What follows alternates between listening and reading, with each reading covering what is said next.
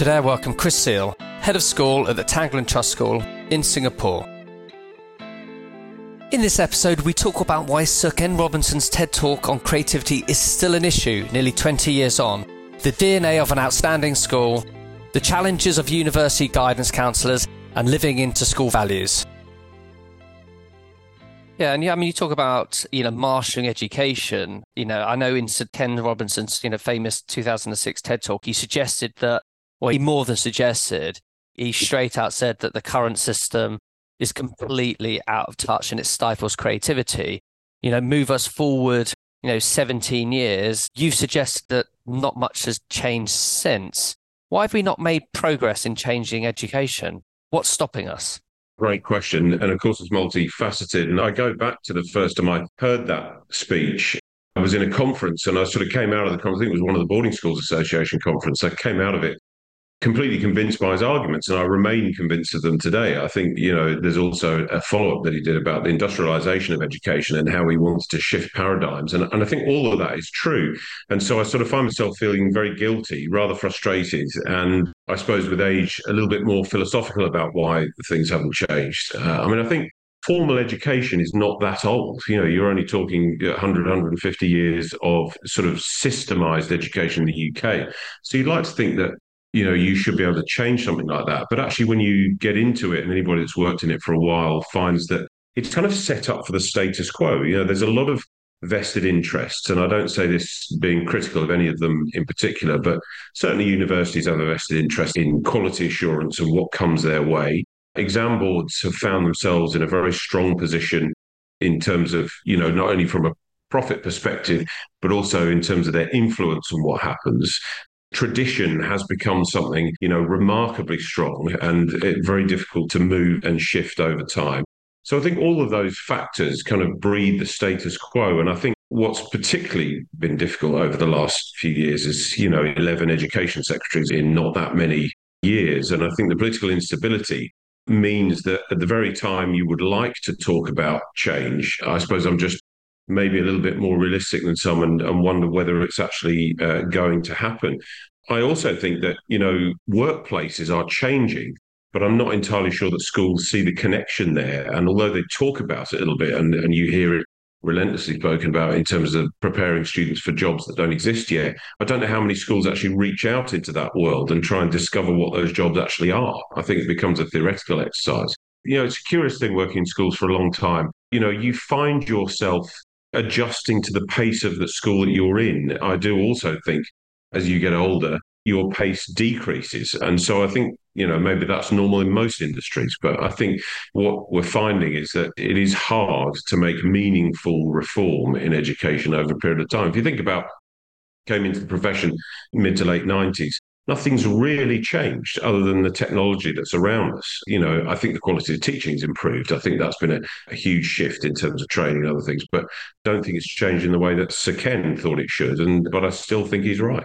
But should school leaders be doing more to influence this change? You know, you talked about status quo, and it's easy to sit in status quo, and we all get together at conferences and you know, I know heads get together and we all talk about, you know, the future of education and what should change. And yeah, it's all wrong and it's broken. Let's get rid of GCSEs. What's the point?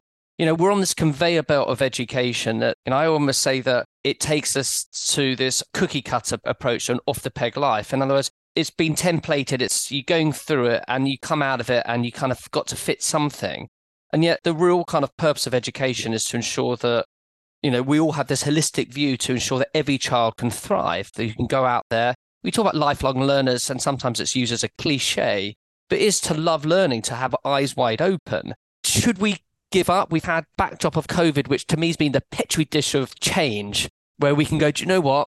We've had technology thrown at us, but education in itself has to shift because of the people. What should we really do? And can we really make meaningful change? Or is it for the next generation to pick that one up too?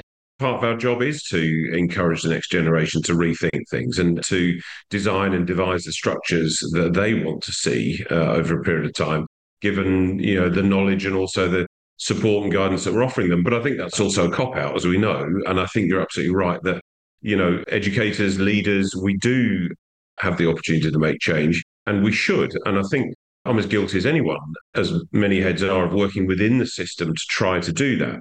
Part of that, I really don't think this is a cop out, is understanding what a great school looks like, that actually you can create and effect change without disrupting the system necessarily. And I think this is partly where the argument lies is how do we get this done? And you know, recently I had a number of discussions with colleagues uh, in other schools about the GCSEs. You mentioned the GCSEs.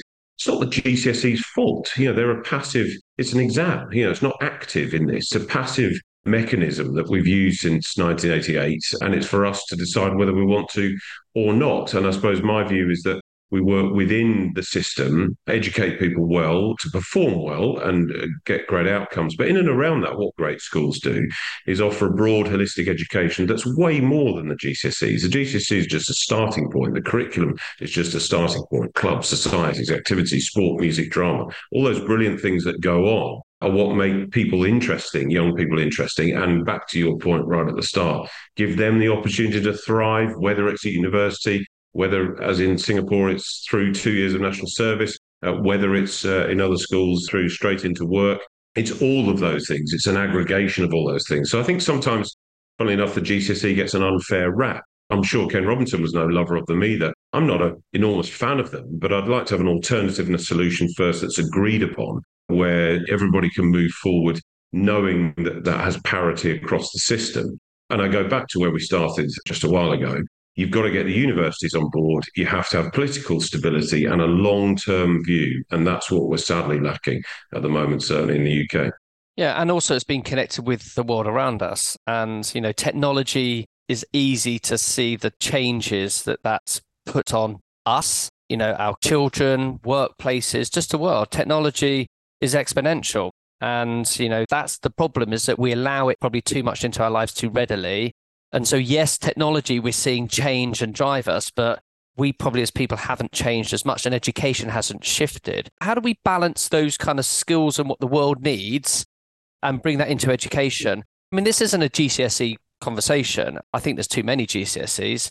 And I think time could be cut out of the timetable, which is always a problem at schools is timetabling, to actually allow kids to look at skills, character, other things that are going to make them stand out because as you say all we're trying to do at school is unlock the next level it's like a game right be really good at this and you're going to unlock a level and you could go up a level tell me about those kind of skills and technology and, and what do we do couldn't agree with you more on two points. Uh, one, there's too many GCSEs. Of course, there are. You know, collecting them upwards of 11, 12 GCSEs doesn't make any sense. And, you know, going back to it, a reference point that I've mentioned a couple of times, no university is requiring that of anybody. Uh, so I'm not entirely sure why that continues.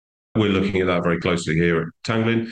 The other thing we're looking very closely here at Tanglin is the curriculum. You're absolutely right. What should the curriculum do? Uh, we've now inserted two co curriculum slots within our school day ready for next year. We're also inserting a pastoral slot, which will link up with assemblies in our life skills curriculum so that we can begin to offer that holistic education that we talked about. You know, you you've got to start doing what you say you do, and I think what that also means is giving time during the day to make these things happen. So. Schools have been speaking about academic enrichment and the wider aspects of learning for a long time.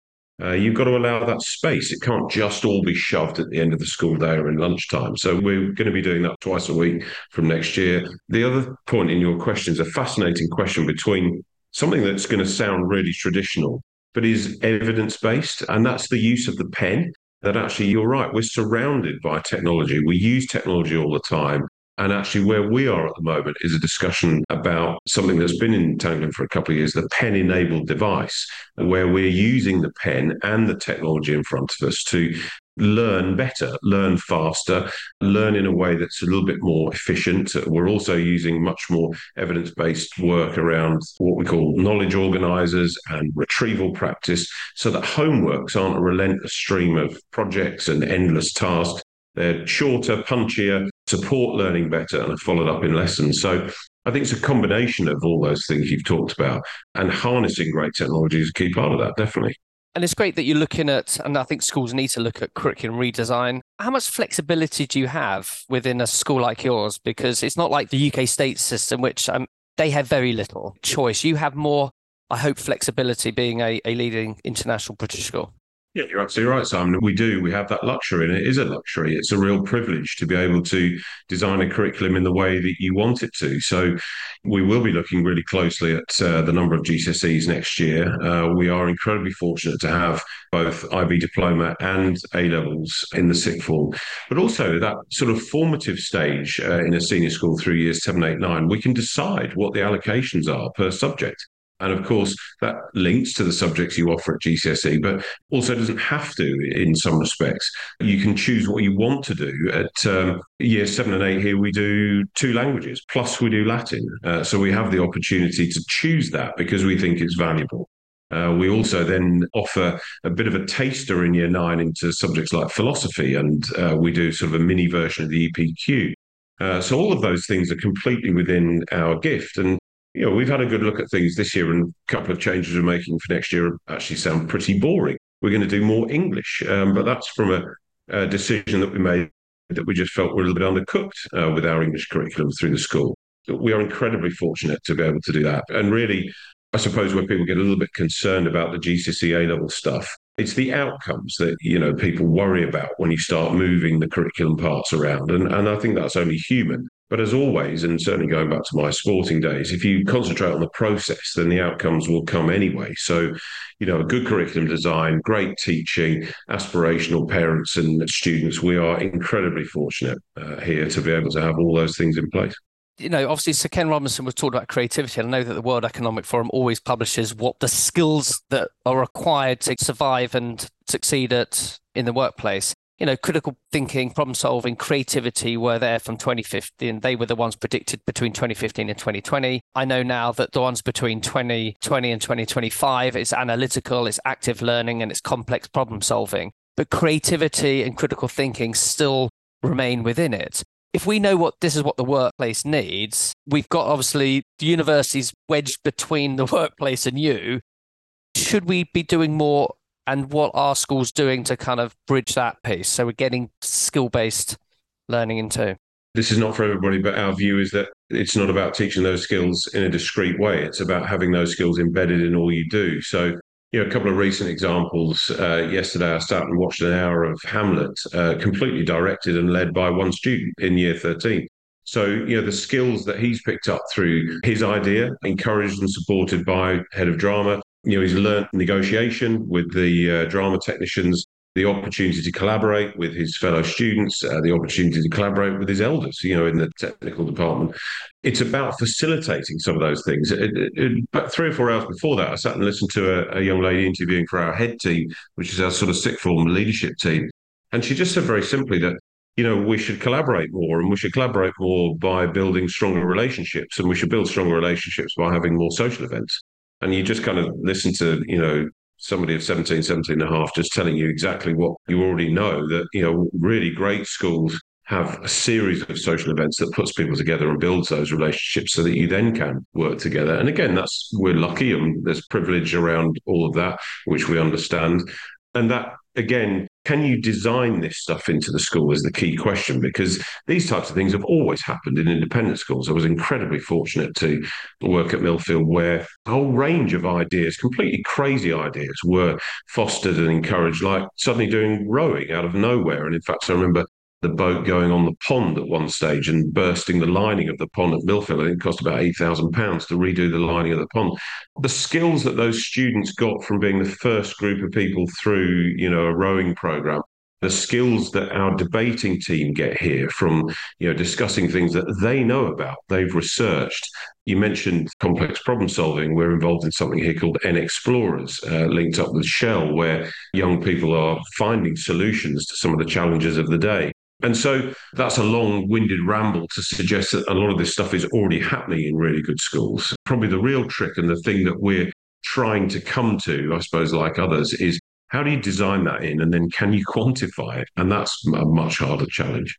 You're head of senior school at Tanglin Trust School in Singapore. How do you balance the UK education thread with ensuring you're maintaining the Singaporean identity?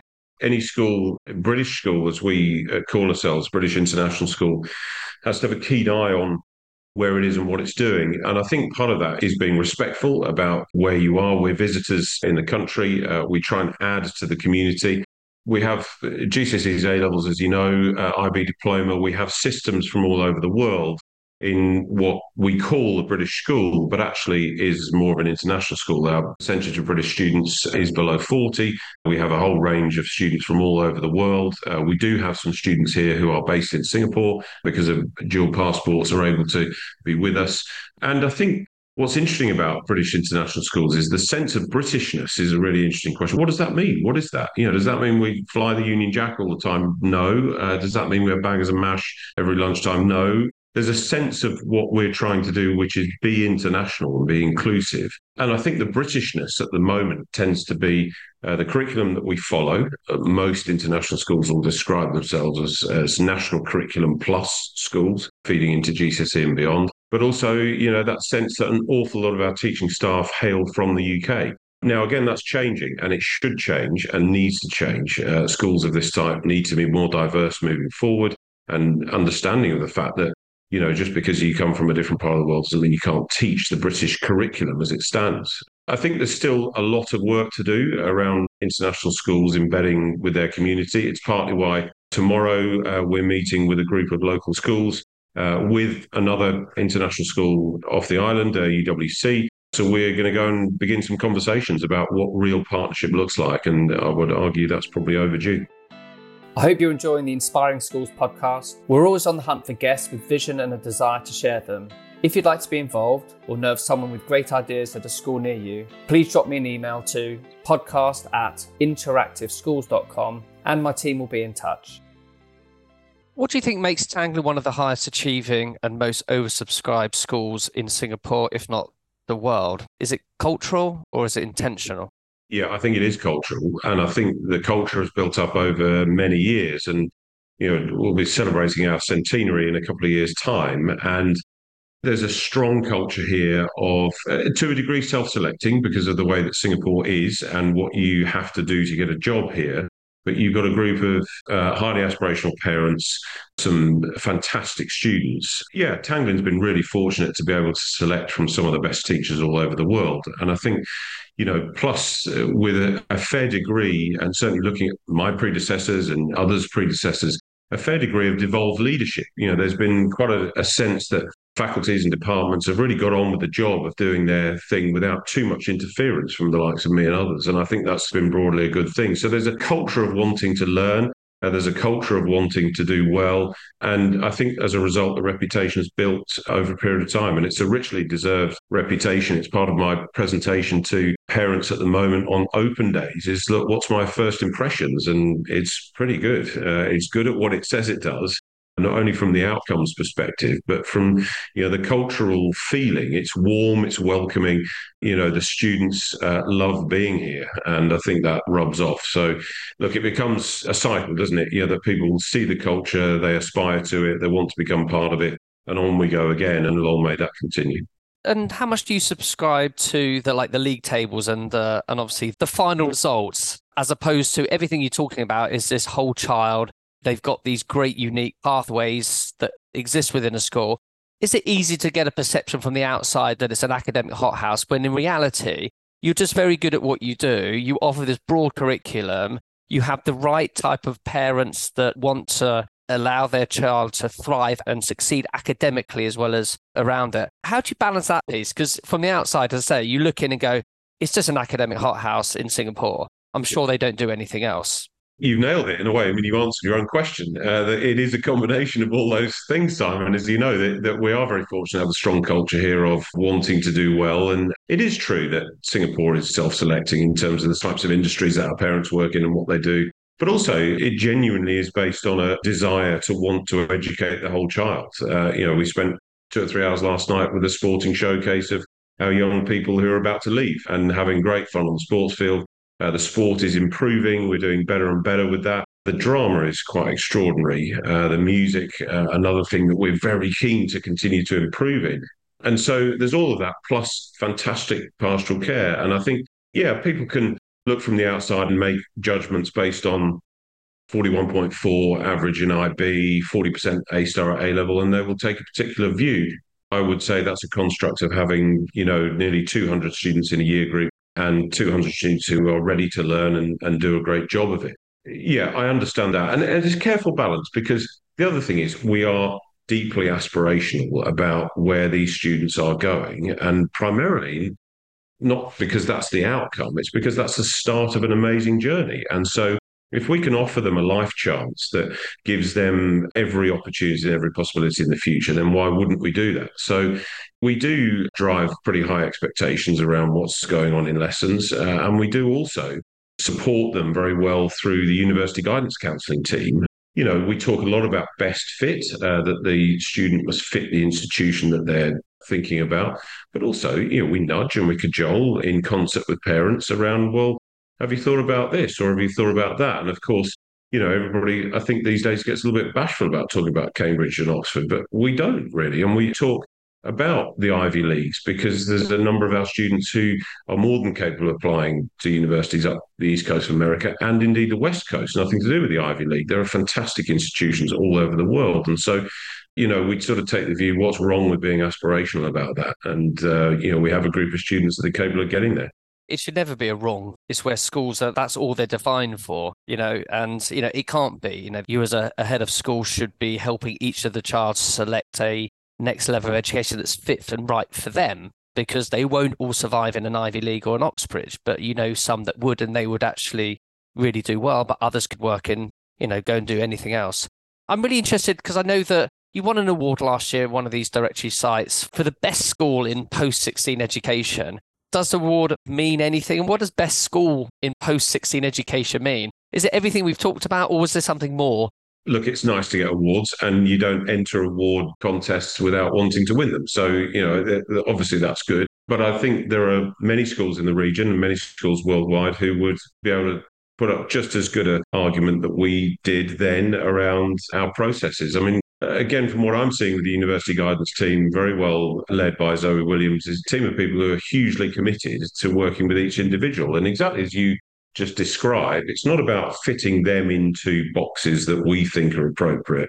It's about trying to understand each student and get them to a place where they're going to flourish beyond Tanglin. And that really is the key aim. And so I think there's a good story in that. We have an interesting process here, which is a bit of a challenge to me because I've come out of a school with another really good higher education advice team. And at Shrewsbury and Bangkok, we talked a lot about specialisms and we wanted to have deep knowledge of each particular country. Here at Tanglin is different, and I'm beginning to quite enjoy the fact that our, all of our counsellors have a more general view and are able to uh, start with the child. That's the first conversation. You know, where does the child or the student want to go? and where do we then seek the right advice? Now, initially that can be difficult because all of those various destinations, I mean, they are global, genuinely. Uh, it could be Japan, it could be Australia, uh, a whole range of conversations. So we, in a sense, make it more difficult for ourselves from the starting point. But the outcomes speak for themselves. Uh, we get students to places where they do flourish. And I'm very excited about going up the West Coast of America in two or three weeks' time to go and see some of those alumni and find out what flourishing at those institutions mean. Yeah, I mean, part of running a school as well as being sort of grounded by your values that I can see that are on the wall behind you. You've got respect, responsibility, and purpose. How important is it that schools really embed those and live into those? And is there any way to measure them when you got the west coast of America? I think measuring them is always hard. You know, the question I think it's been in a few schools now over the years. And uh, do you live by your values? I think, and you know, my again, first impression over two terms, and also a comment that the uh, BSO team used when they were here in November is that we really do live by our values. You can see it across the school. Uh, you can see the fact that the students are respectful they uh, do take responsibility uh, for all manner of things, uh, not just their own behaviour, but also for supporting others and supporting what the school is trying to do. And there is a real purpose, you know, as we've mentioned earlier on uh, before.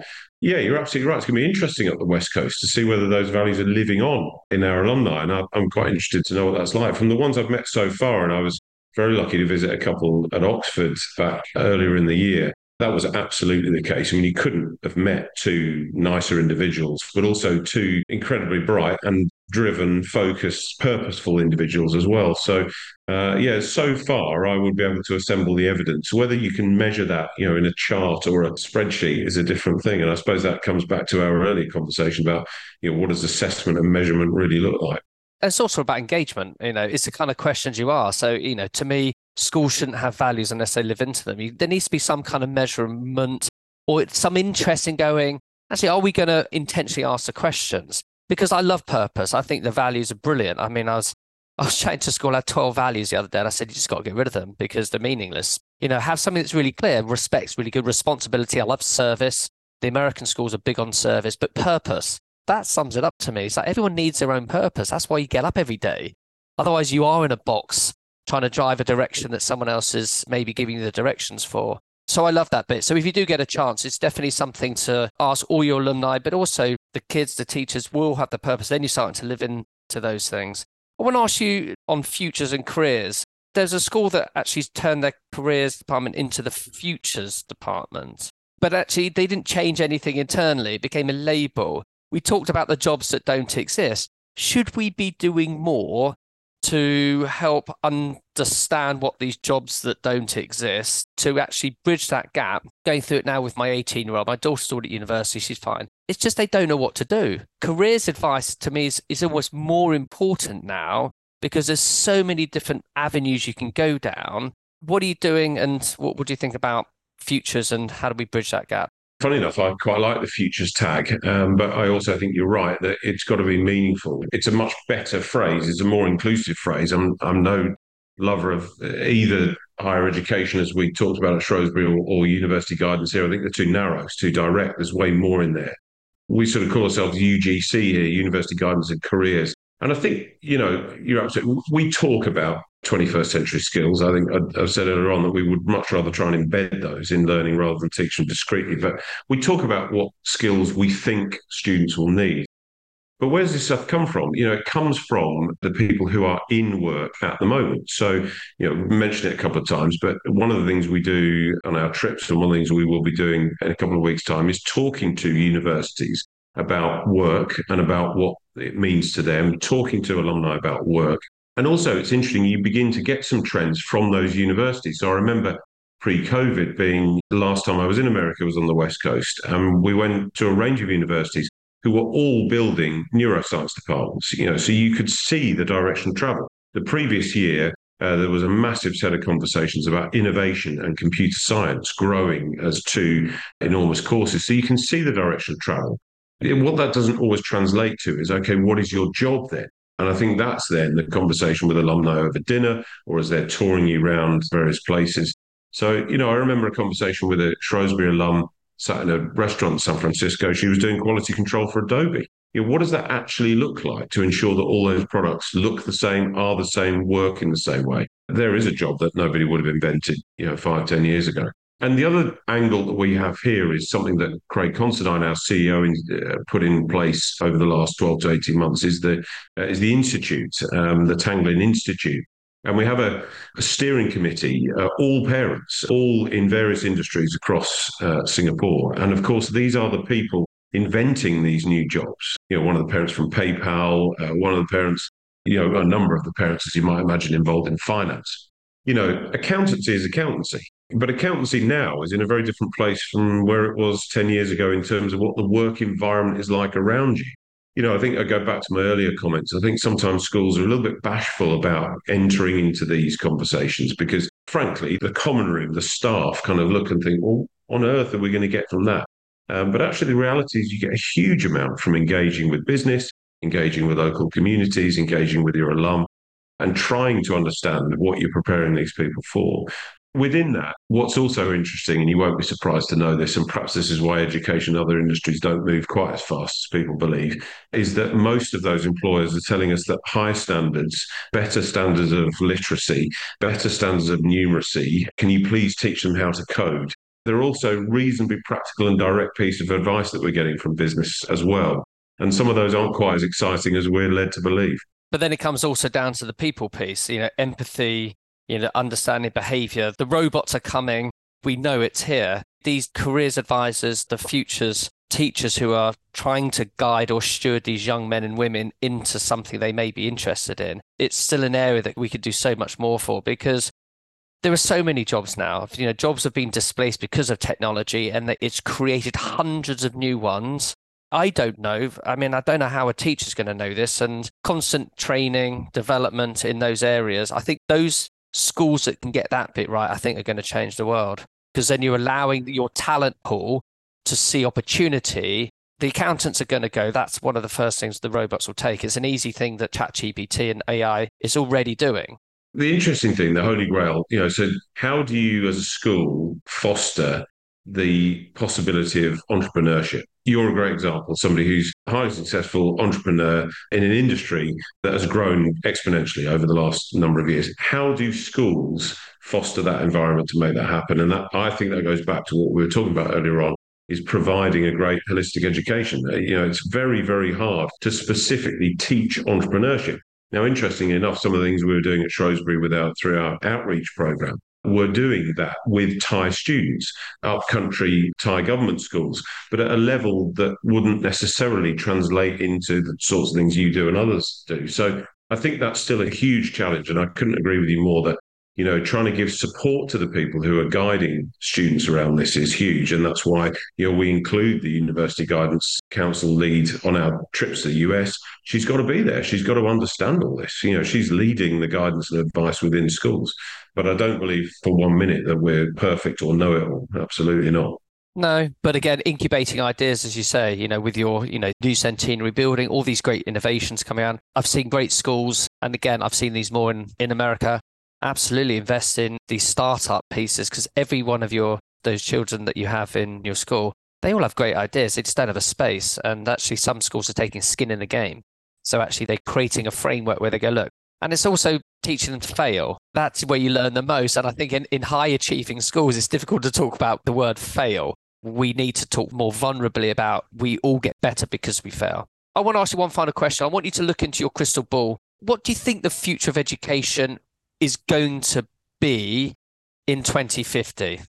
The fundamental change will be what the fundamental change over the last 25 years, which is that technology will continue to change what's in front of us. Where that goes and how it goes, I've absolutely no idea. I mean, we're all talking about ChatGPT at the moment and how we harness it. I hope, you know, that's certainly the conversation we have is not whether we should push it away, but how we harness it and use it as best we can. I'm sure that in another 25 years, that will have changed yet again in a way that I certainly wouldn't profess to understand. I'm hopeful, I think, teachers and people are still the key part of the process because you know, go back to something you just said. That was interesting what you just said about accountancy, and I get where you're coming from. That you know, AI can probably do accountancy, but it but it can't necessarily look at something like, for example, cost savings in a human way. It can run the numbers and find out where you can make efficiencies, but it can't necessarily make those decisions for you. Maybe it will, you know. It would easily be able to provide you with a framework to get to a quicker decision, to have a conversation, and then show you how to manage it, you know, and actually give you development. So I, th- I think the technology, those things can do. But I'm with you on people, by the way, and that's always been central of every argument I've had on the future of education. It's people. Technology is a lever, it's an enabler, and it's we're not going to see it slow down anytime. We're all going to break. Great schools will bring the right technology in. You know, how do you introduce ChatGPT? You know, some schools are we're not. Others are going, great, we've got to flip our learning. We've got to teach kids how to use it properly.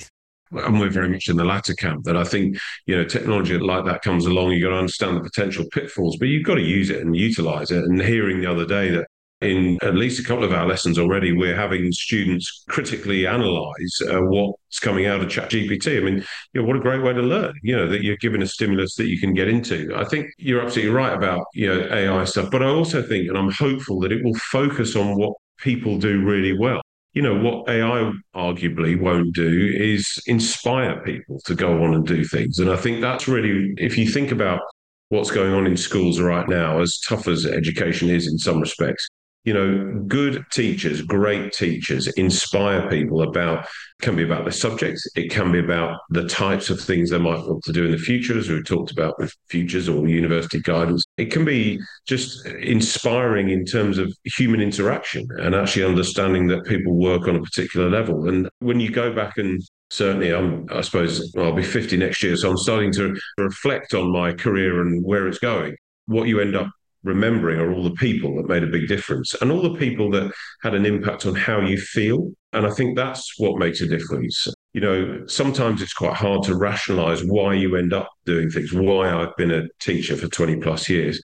Um, but I suppose when I think about it deeply, it's about how Mr. Lane made me feel in history all those years ago you know, how my PE teachers made me feel when things were going well on sports field, you know, how I felt by being successful at certain things uh, through my academic career. So everybody's different, but I, I suppose that's what I've been reflecting on uh, recently is that that human interaction, that human connection. Uh, I'm hopeful that that will be the thing that we really begin to remember as being the key part of schools. And yeah, you're right. Technology is a great enabler. It offers us unbelievable opportunities. But wouldn't the world be a sad place if we didn't have those distinct memories of how other people made us feel?